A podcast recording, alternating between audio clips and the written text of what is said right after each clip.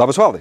Sveikas gyvas. Su artėjančiam šventėm tave. Visiškai artėjančiam. Jau mes, kai tave dedame eterį, tai arba tai bus penktadienis, kaip priklausytų, o gal tai bus ir šeštadienis, nes mes turim daug medžiagos, mes turim, patys matot, kiek mes turim ir Eugenijus Lastauskas, ir, ir tas, ir tas.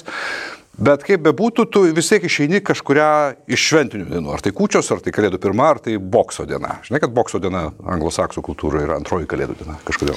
Nu, nes tu ten daug laiko praleidęs, tai gal nežinau. Gerai, tai paprosьбам трудящихся, э, интеллигенции, э, сельск- представителей сельского хозяйства.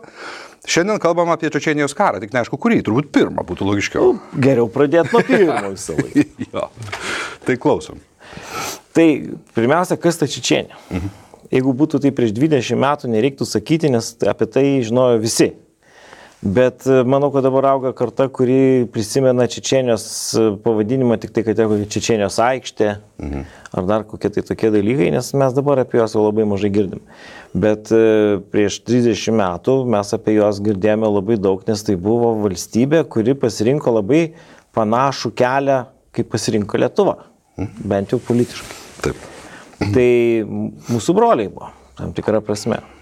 Tik tai tiek, kad e, tarp mūsų yra didžiulis skirtumas. Mhm. Jie kalniečiai, mes lygumų ir miškų gyventojai, jie gyvena ten tarp rytų ir vakarų, mes gyvenam irgi tarp rytų ir vakarų, bet Europos rytų ir vakarų.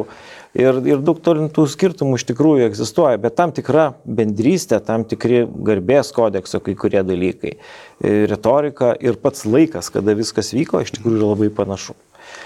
Tai va, tai aš dabar gal pradėsiu nuo tokio visiškai asmeniško santykio su čičienais. Gerai. Man teko tarnauti sovietų kariuomeniai mhm. ir rytų Vokietijoje ir mes turėjom keletą čičienų. Tai, aišku, jie skirtingi žmonės, vizualiai netgi skiriasi, nes e, tradiciškai čičienai yra mėlynų mokymų, reiškia... Ir žombarzdom. Jo, jo, tai jie tokie. Bet, aišku, yra visokių kitokių ten žmonių.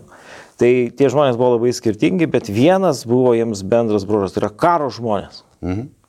Ir vienas vaizdelis tai buvo toks visiškai konkretus, kada mes ten, e, buvo toksai ten žvalgybos tokia e, stovykla, rytų Vokietijai tokiuose miškuose. Ir mus e, nuvedė ten į tokį, tokius mokymus ir, na, nu, va vyrai turi tuos mėtomus peilius, nu, nemėtomus, tos, kur gali vietoj durtuvo naudoti. Mhm. Peilis durtuvas.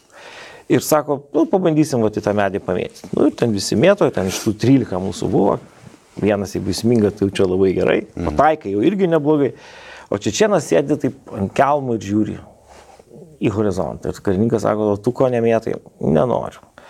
Tas pasakymas nenori yra branginimas, jau akivaizdžiai. Tai jau visi suprato, kad čia dabar kažkas bus. Nu tai jį ten įkalbėjo, kad jis tai paėmė tos mūsų 13 tų peilių, durtų. Ir taip